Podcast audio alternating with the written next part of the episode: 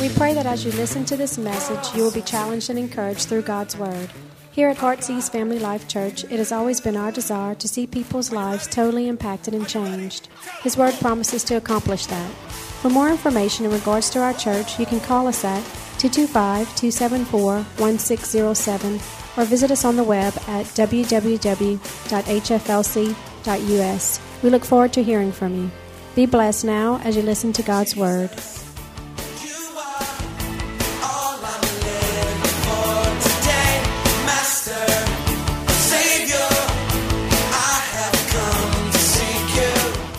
About Joseph. We've been doing Bible series, um, Bible stories, which is just an amazing thing. I love Bible stories because it's not just a series of different stories that are just over here. It's all one big little narrative that just points to Jesus, and just the different stories in there all have the same theme, just God's sovereignty and how wonderful He is. So we're going to jump right into that. Let's pray first.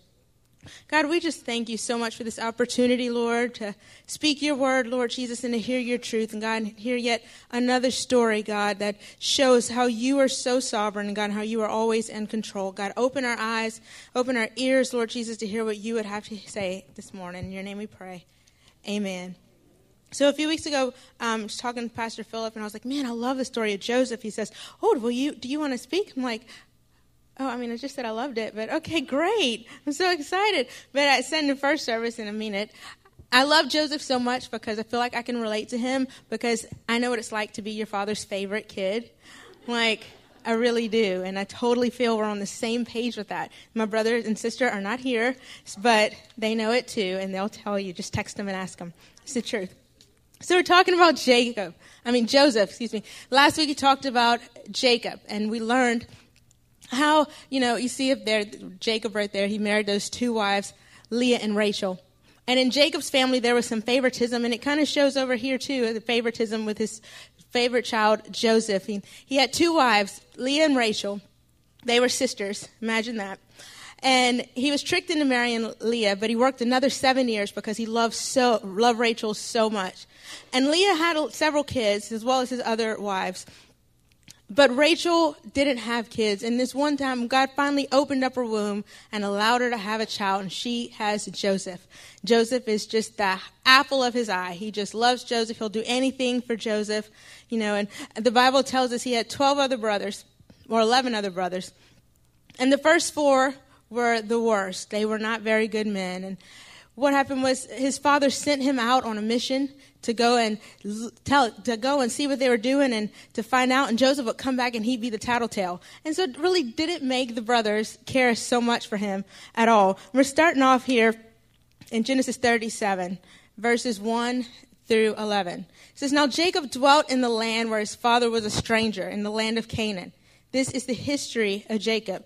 Joseph, being 17 years old, was feeding the flock with his brothers.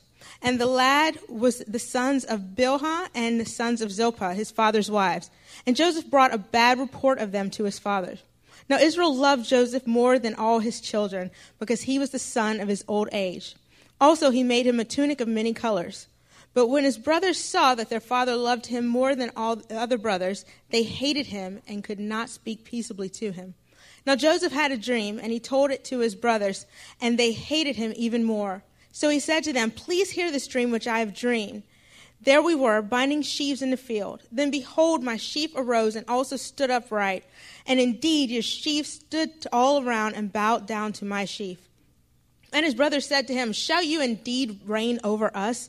Or shall you indeed have dominion over us? So they hated him even more for his dreams, for his dreams and for his words. Then he dreamed still another dream and told it to his brothers and said, Look, I have dreamed another dream. And this time the sun, the moon, and the eleven stars bowed down to me. So he told it to his father and his brothers. And his fathers rebuked him and said to him, What is this dream you have dreamed? Shall your mother and I and your brothers indeed come to bow down to the earth before you? And his brothers envied him, but his fathers kept this matter in mind. So Joseph steps onto the pages of the Bible and he's 17 years old.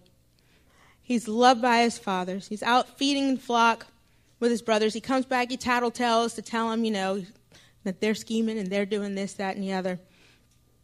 And his father, it says in verse 3, his father makes him a coat, a coat of many colors. Now, this coat was bedazzled, beautiful. He takes time to stitch it all out. Probably had a little bedazzle gun, you know.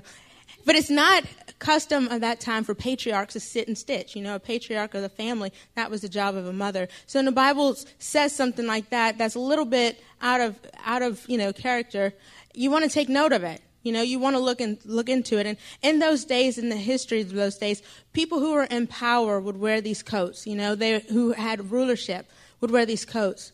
So to the brothers, you know, and what it was, it symbolized something different that he would take this time to make a coat for Joseph. A younger son. He's got nine other brothers or ten other brothers ahead of him, but he takes time to make this coat for Joseph. And it symboled heirship. It symboled, you know, ownership and, you know, so many different things. Um, and symboled favor. Last week, Pastor Philip talked about um, what it was to be an heir. And he said, you know, it, it meant sometimes double portion, it meant honor, it meant they could be the leader of the house, sometimes up to two thirds more of the land that the other brothers got. So you can imagine all these other brothers are thinking, why in the world would this little guy get this kind of inheritance over all of us? So it built hatred towards him, built animosity, and it didn't help that Joseph felt the need to prance around in his little jacket, telling about the dreams he had. Oh, I dreamed this. Oh, I dreamed that. I'm going to be ruler over you. I'm going to. Eh, how would you feel? You know, you probably wouldn't. He wouldn't be on your top ten favorite people list. Nowhere near. You know. But this is how he was. He would just go and, and maybe in his, you know, naivety, he shouldn't have done that. Maybe he shouldn't. But he had a dream in his heart and he was excited about it. You know, when God puts something in your heart, you're just excited about it and you just want to share it and you just want to tell people about it. And that's what he did. So the brothers are hating Joseph. They can't stand him. They're, you know, they're plotting against him. And what they're doing is sitting out, and they go out to um, do some work one day. And the father sends Joseph to go check up on him again because he was the tattletale. So Joseph goes to tattletale, and Joseph goes to see what's going on. And the brothers are sitting there saying, "Look, here he comes. You know, let's come up with something to get rid of him." Let's, and they're plotting against him and coming up with ideas of how they can destroy him. And they plotted to kill him. They were going to kill their own brothers. We see in 30, chapter 37 and verse 19 and 20. It says, Now when they saw him afar off, even before he came near, they conspired against him to kill him. They said one to another, Look at this dreamer, he's coming. Come therefore, let us now kill him and cast him into some pit. And we shall say, Some wild beast has devoured him. And we shall see what has become of his dreams. It says, We shall see what will become of his dream. See, what they hated about Joseph was not Joseph, they hated what was inside of Joseph. They hated the dream that was inside of Joseph, the passion and the life. You ever been around people that are just like ridiculously happy all the time and you're just kind of like, you know? I'm typically that person to my mom and my brother, but you know, sometimes that's just annoying. They hated that dream that was inside of him. You know what? We are children of God. We are his heirs. We are his heirs in Christ. And you know, it's not that Satan hates us, he hates what's inside of us. And he wants to attack what is inside of us and what is inside of our hearts. In Galatians 3 and verse 26, it says, For you are all sons of God through faith in Christ Jesus. Each one of us, that means me, that means you, that means Rich, you know, that means every one of us, both male and female, because that word sons right there is not speaking of gender, but rather of heirship, who we are, what we are entitled to. You know, the Bible says we are entitled to everything that he is entitled to because we are his, we are his kids, we are his babies. So, you know, when Satan looks down at us, he sees that, he wants to come against that, he wants to attack us for who we are. That is the real battle that's going on inside of each one of us you know, there's a lot of things that we go through in life, even as little kids, but we have to realize, you know, it's not necessarily about us. It's about the dream that's inside of us, even as we're little. Ephesians verse 1 and verse 18 um, through 19. It says, there we go. Paul is writing here, and Paul says, I pray that the eyes of your understanding be enlightened that you may know what is the hope of his calling, what is the riches of his glory and his inheritance in the saints, and what is the exceeding greatness of his power toward us who believe, according to the work and of his mighty power. You know what? Bible says he has hoped for us. What is the hope of his calling? When we accepted Jesus, you know, God had a hope for us. There's a hope for each one of us. You know, we can't go along with our lives without knowing that hope. I said this in the first service, but if you're not married now, you need to know what that hope of his calling was. What is it that he hoped for you when he created you? Because if you don't know that, you can't find someone else because you don't know what your hope is. You got to make sure those hopes line up. Each one of us has that hope inside of us, as Joseph did. There was a deep hope and a deep dream. And Joseph comes up to his brothers, and his brothers are conspiring against him, and they say, You know what? let's not kill him. You know, he is, after all, our brother. Let's take it easy on him. Let's just throw him in a pit and go have lunch.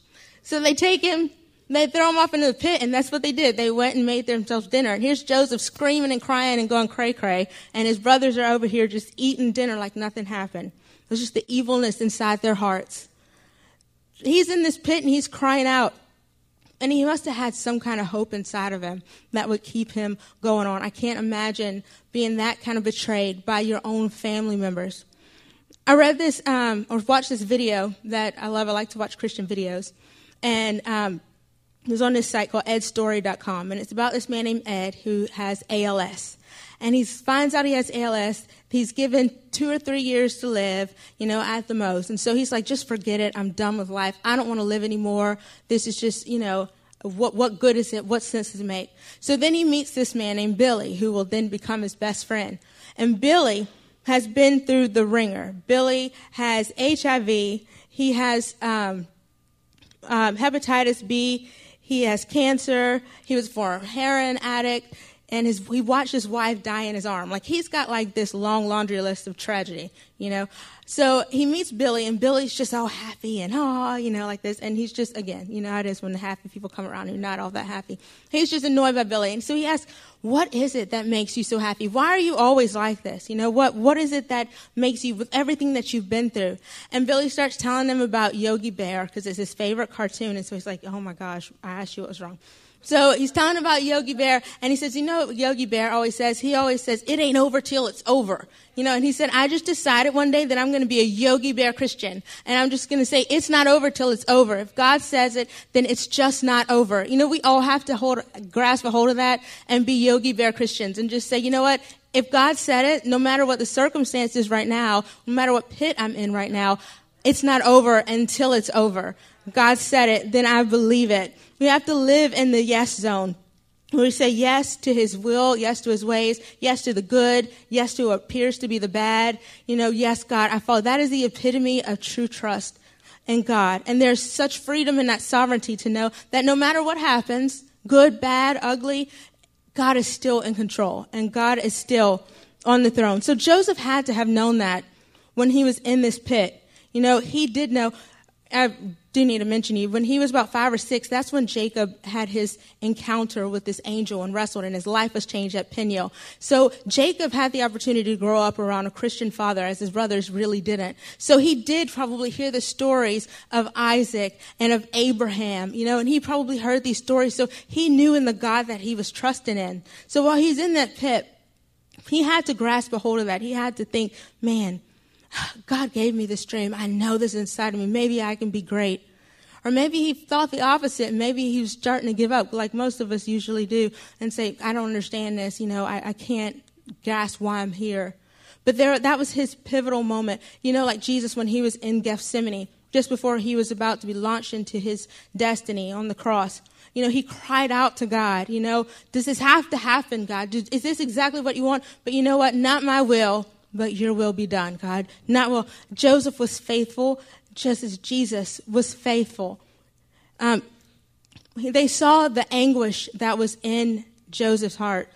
The Bible says that, for we saw the anguish of his soul when he pleaded. They could hear him screaming out, they could hear him crying out. Joseph was desperate. He wanted to be out of the situation a lot like most of us do. But you know, like Jesus cried out, God, not my will, but your will. You know, our response when we are in a pit is to worship God and to honor God. That is our only response is to lift up his name and say, Jesus, you are greater still. You're still one, more wonderful than anything. God, I worship you and I praise you. And that was got to be our response in every situation. What we do in that pit determines if we get to the palace. How we decide to act in our pits is what is going to determine where we will get. And that has to be praise. And that has to be worship. That has to be lifting up his name at all time.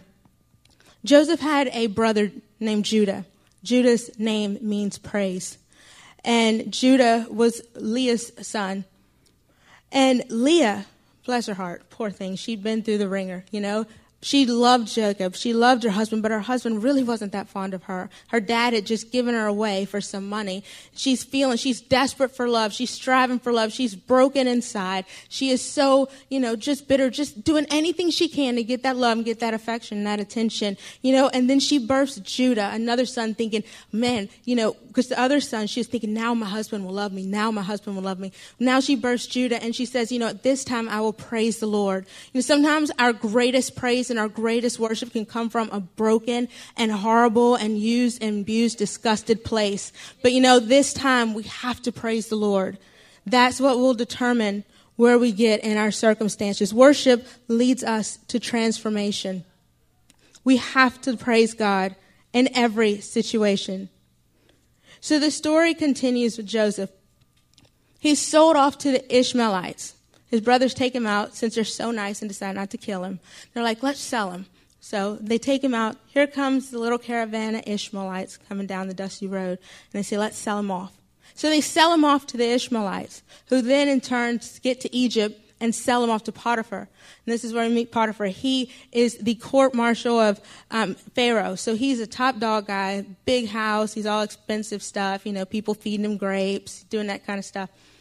So he sells him off to Potiphar, where he becomes a slave in Potiphar's house. And the funny thing here is most of us would be like a little upset that we've been sold and, you know, betrayed by our brothers, just a little bit. But you know what it says in Genesis 39 and verse 5, 1 through 5. It says, Now Joseph had been taken down to Egypt, and Potiphar, an officer of Pharaoh, captain of the guard, an, an Egyptian, bought him from the Ishmaelites who had taken him down there. But the Lord was with Joseph, and he was a successful man, and he was in the house of his master, the Egyptian. And his master saw that the Lord was with him, and that the Lord made all he did prosper. So Joseph found favor in his sight and served him. Then he was made an overseer of his house, and of all that he had, he put under his authority. So it was from that time that he made him an overseer of his house and all that he had, that the Lord blessed the Egyptian's house for Joseph's sake. And a blessing of the Lord was on all that he had in the house of that field. You know what? The blessing of the Lord was with Joseph even when he was in the in, in Potiphar's house. The Bible says he blessed all the Potiphar's house. He blessed everything around him. Everything that was around Joseph was blessed because he had the favor of God. I love that part. It said, and the blessing of the Lord was on all that he had in the house and in the field. You know, when we're in situations, God's blessing never leaves us. His protection never leaves us whenever we stay in his will. He is still in control in this situation. So he's there in Potiphar's house. He becomes a hire slave. He's an overseer of the house. And the Bible says that Joseph was very attractive and he looked really good, like my husband. I don't know where he is. Let's pretend Joseph looks like Trey. Okay. So he says Joseph was so attractive. I'm going to get myself some new shoes out of that one. Here you go. Joseph was really attractive, you know, and Potiphar's wife takes note of that she sees that and she goes after Joseph and she tries to do everything that she can to get his attention, tries to, you know, make all her moves. She probably wore a cute outfit and did her little lipstick, you know, she's prancing around Joseph trying to get his attention. And Bible says that she tries to lure him in, and make advances of him. And Joseph was an upright man. He was a faithful man. He was a man of integrity. And he said, No, I'm not going to have that. And so he turned around and walk off. And while he does that, she grabs his coat and she takes his coat and then cries rapes and says, Oh, he raped me, he raped me. So Potiphar comes in, he sees the situation, he sees the coat. He knows how his wife is. But instead of, you know, making the right decision, he decided to choose his reputation. And so he says, okay, well, Joseph goes to jail. So now Joseph is in jail for something he didn't do, for something he was falsely accused of. He's in jail for doing the right thing. He could have just given in and said, okay, you know, let's go for it. The Bible doesn't even mention her name in here. You know, it's just Potiphar's wife. He could have just gone and done whatever he wanted to do and then been in good, you know, in good standings in Potiphar's sight and in Potiphar's wife's eyes. But he chose to be in good sights, in good standards with Jesus because that's what mattered. And now he's sitting in jail because of, he made the right decision. So he sits in jail, and you can imagine the thoughts that are going through his mind. I didn't do anything wrong. You know, I made the right decisions. I did the right thing, but I'm here. So he's in jail. And again, you know, the, the mercy of God. In Genesis 39, verse 21 and 23, it says, But the Lord was with Joseph. I love how that starts. The Lord was with Joseph and showed him mercy. And he gave him favor in the sight of the keeper of the prison. And the keeper of the prison committed to Joseph's hand all the prisoners who were in the prison. Whatever they did there, it was his doing. So the keeper of the prison did not look into anything that was under Joseph's authority, because the Lord was with him, and whatever he did, the Lord made it prosper. Whatever he did, the Lord made it prosper. You know, even in jail, God was still with him. In Psalms, it says, if you make your bed in the pit of hell, even then, my right hand will uphold you. No matter where he went, Jesus was still with him, even there in the jail. So he meets two guys that are in the jail with him, a cupbearer and a baker. And they're having these dreams. And they come to Joseph and they're like, Oh, we're having these dreams. Can you interpret these dreams? Can you tell us the meaning of these dreams? And so he does that. He tells the cupbearer, in three days, you're going to be released. You're going to go back to working for Pharaoh. You're going to be back to being his right hand man. So cupbearer's like, yes, all right, you know. So then he tells the baker, in three days, you're going to die. And so Baker's like, oh, snap, you know? So he says, Baker believes it's not true. But here you go, three days come, and it's exactly what happens. The cupbearer is restored back to Pharaoh, and the baker gets beheaded. Poor thing. So before he goes, he tells the cupbearer, listen, when you get back to Pharaoh, when you get there, please tell him my story. Like, tell him all the things that I've been through. Tell him that I'm down here in jail and I don't need to be. And Potiphar's wife, man, she's a little, you know, and I'm now here paying for this and my brothers did this and just tell him all about me. And so the cupbearer says, okay, yeah, I'll do that. I'll tell him.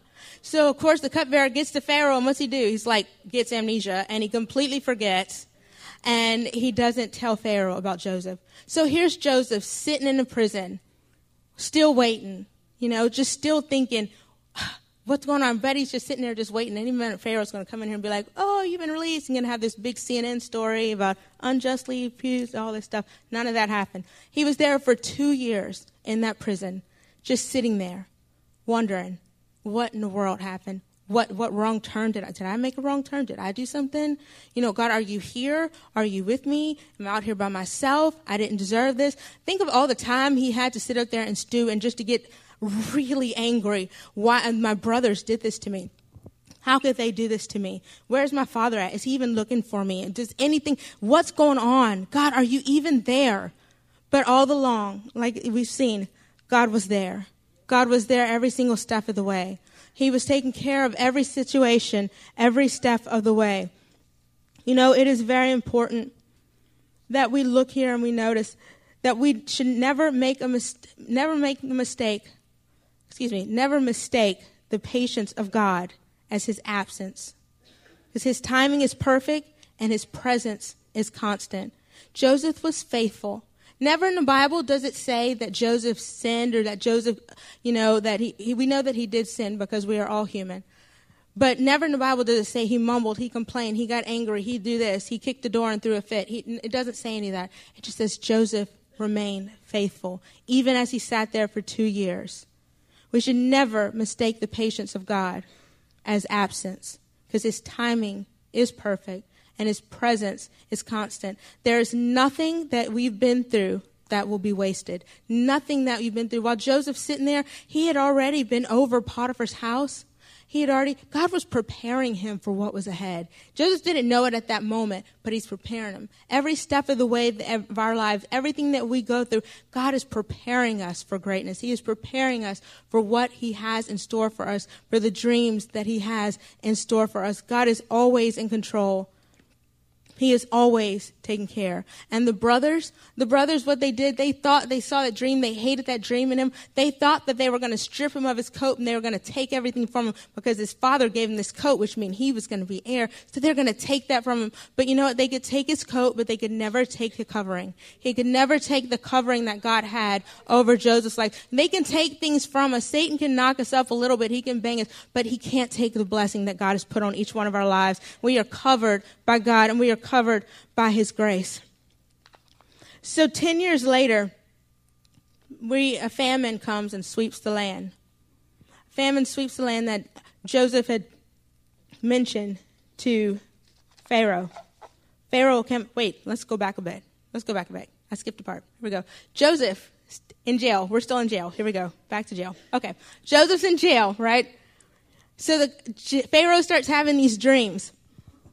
And Pharaoh's having these dreams, he needs to be interpreted. So guess what? The cupbearer's like, light bulb. Oh, I remember this guy who's in jail. That was in with me two years ago, and I was supposed to tell you about this. And yeah. So the cupbearer shares the dreams with Pharaoh, and Pharaoh, Pharaoh says, okay, we'll pull Joseph out. So Joseph comes, Joseph interprets the dreams to Pharaoh. And you know what? Pharaoh says, wow, man, this guy is so cool. You know, I'm going to make him second in the land. So he promotes Joseph to being second in the land. You know, golly, what God can do going from sitting in a jail to now being second in the land. That's just simply amazing. You know, the Bible says, is the next scripture up there? There we go.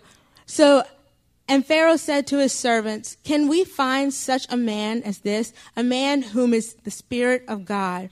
Then Pharaoh said to Joseph, Inasmuch as God has shown you all this, there is no one as discerning and wise as you. You shall be over all my house, and all my people shall be ruled according to your word. Only in regard to the throne will I be greater than you. And Pharaoh said to Joseph, See, I have set you over all the land of Egypt.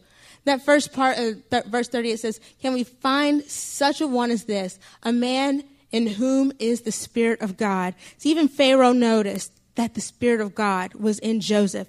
Pharaoh wasn't a Christian man, but he could see that the Spirit of God was in him. You know, when we're out there in the world, people will notice when the Spirit of God is in you. You will be affecting other people. In our Bible study, Gideon study that we did, she made such a great point. She said, no matter what you do, no matter where you go, people will be affected by your life. They're going to be affected in one way or the other. It's your choice how they're going to be affected. Are they going to be affected for God's glory? Or are they going to be affected the other way? You know, Pharaoh noticed that about God. He said the Spirit of God is in him. Everything that he does prospers because the Spirit of God is there. Just simply amazing. So now, okay, now we're back. Ten years later, there's a famine in the land.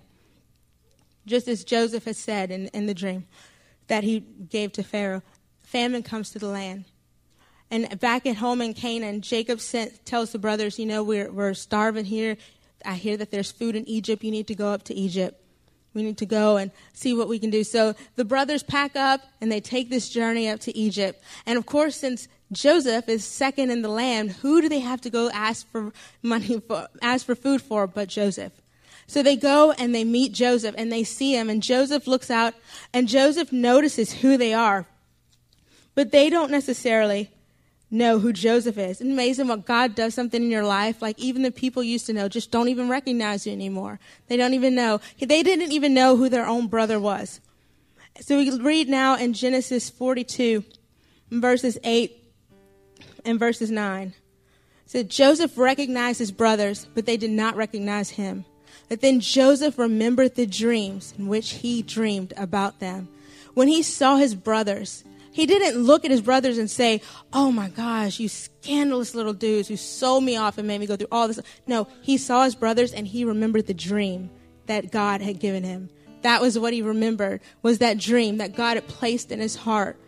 Because God had healed him. God had done so much for him, and he'd seen the greatness of God and how God's hand had protected him in every single way. And he realized, you know what? I, I imagine that moment like his the eyes of his understanding were enlightened and he said, "Oh God, I see. It's not ever been about all those things. It's always been about you." And it's always been about the dream that you have inside of me. He remembers the dream that was inside of him, not the tactics that, you know, led to him getting to where he was, but just simply that dream that God put inside of him. He chose God. He chose to praise God. He chose to not let go of not let go of that covering and just to relinquish that and give up. Because a lot of times we would want to give up, especially given all those kind of situations. But we have to put our focus on the God who is bringing us into our destiny, not the portal in which we got there. You know, whenever all those women who are moms can attest to this, when you have that baby and you're holding that baby in your hand, you're not thinking about how terrible the contractions were. You're not thinking about how awful it was. You're just thinking about what's right there. You know, what's right there in front of you. You know, God has something that's so great for each and every one of us. And this morning, I pray that your eyes, the eyes of your understanding would be enlightened and that you would see that, the hope that is that we have in Christ Jesus. Joseph married and he had two sons. One of his sons' name was Manasseh, the other is Ephraim. The name Manasseh means he causes me to forget. Joseph in verse 51 says, Joseph called the name of his firstborn Manasseh, for God has made me forget all the toil that was in my father's house. This is something he said before he met his brothers. See, he didn't say this after his brothers and then he, after he forgave them. No, he forgave them long before he saw them. He forgave them long before he saw his brothers. The um, son's second son's name is Ephraim, and it means he who, he who bears fruit. That's what it means. And the name of the second he called Ephraim, for my God has caused me to be fruitful in the land of my affliction. Like Joseph, we have a choice whether or not we're going to be fruitful in the land of our afflictions.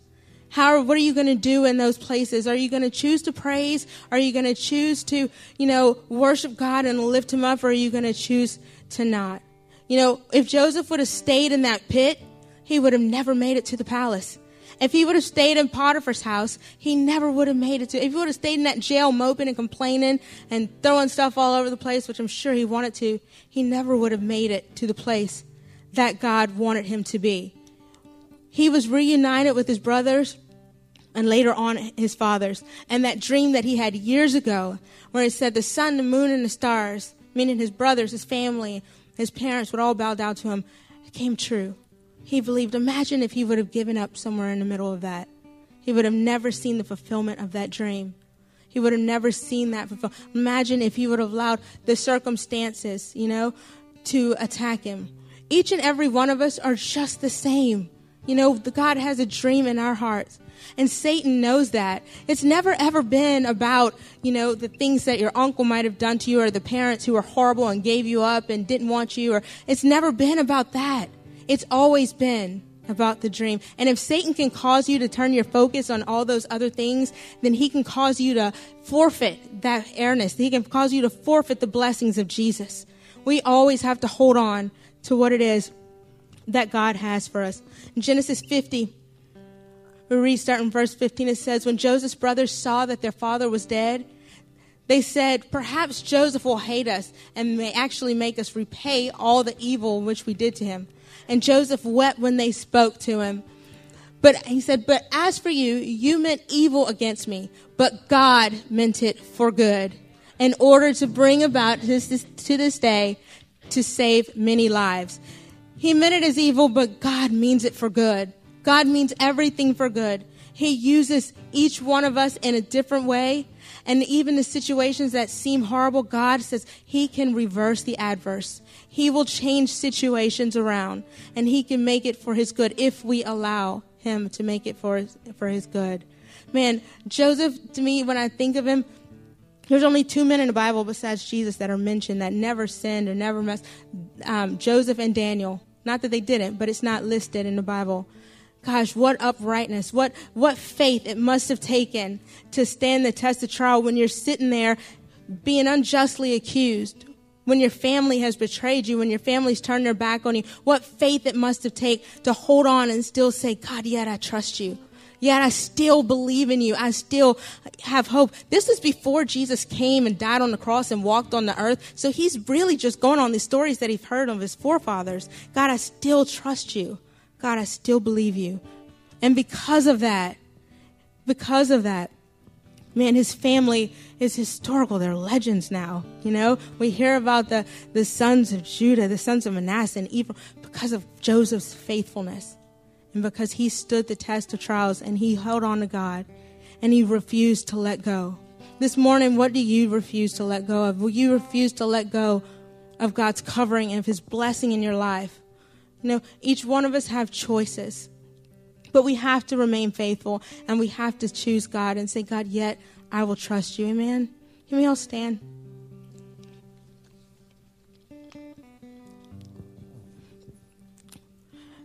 We can bow our heads this morning. You know, I don't know every single person here. I know that we are all still children of God and we all deal with our ups and we all deal with our downs.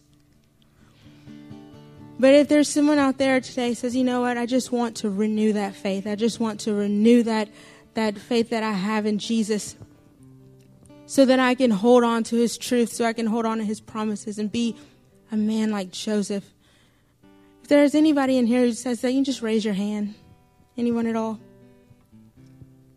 Here's one hand. I'm going to pray with you this morning. Dear God, Lord, we just thank you for your faithfulness, God. God, we thank you for your truth, Lord God, and for your will, for your ways, God. God, thank you for hoping on for us, Lord God, even when we were hopeless, Jesus. Thank you for, God, for just longing after us in constant pursuit. And God, we just ask that even this morning, Lord, that you would change our hearts. God, that you would change our hearts of who we are, God. God, that we would remain faithful. Lord, in those times where we want to give up, in those times when we want to throw in a towel, God, I pray, Lord Jesus, that you would remind us of who you are, God.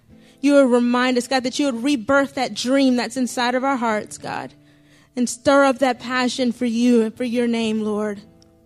We pray that, Jesus. Is there anyone in here who say, you know what? I've never given my life to Jesus, or maybe I want to renew my life. Renew that commitment to God this morning. Is there anyone in here would say that?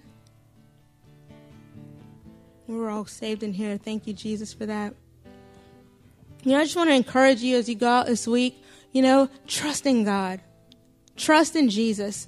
There's nothing too big for him. There is nothing too great for him. You know, the Bible says that he works everything out for our good.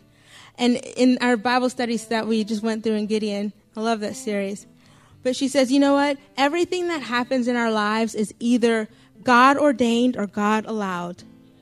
God ordained or God allowed. So there's nothing that can happen that God hasn't already known about, that He hasn't allowed, and that He's made provision for us. So we can walk out here with our heads held high, knowing that, you know what? God is in control of my every step and that God is the one who holds our beginnings and holds our ending and everything in between. Amen? Amen.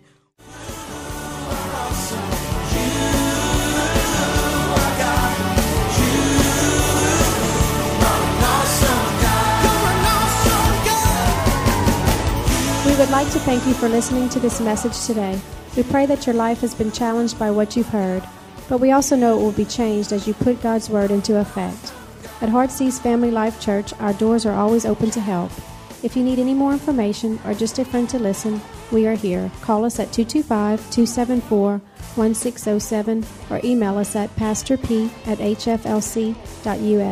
Remember, put God first in your life and everything you do will prosper. We look forward to seeing you soon. God bless. Master, Savior,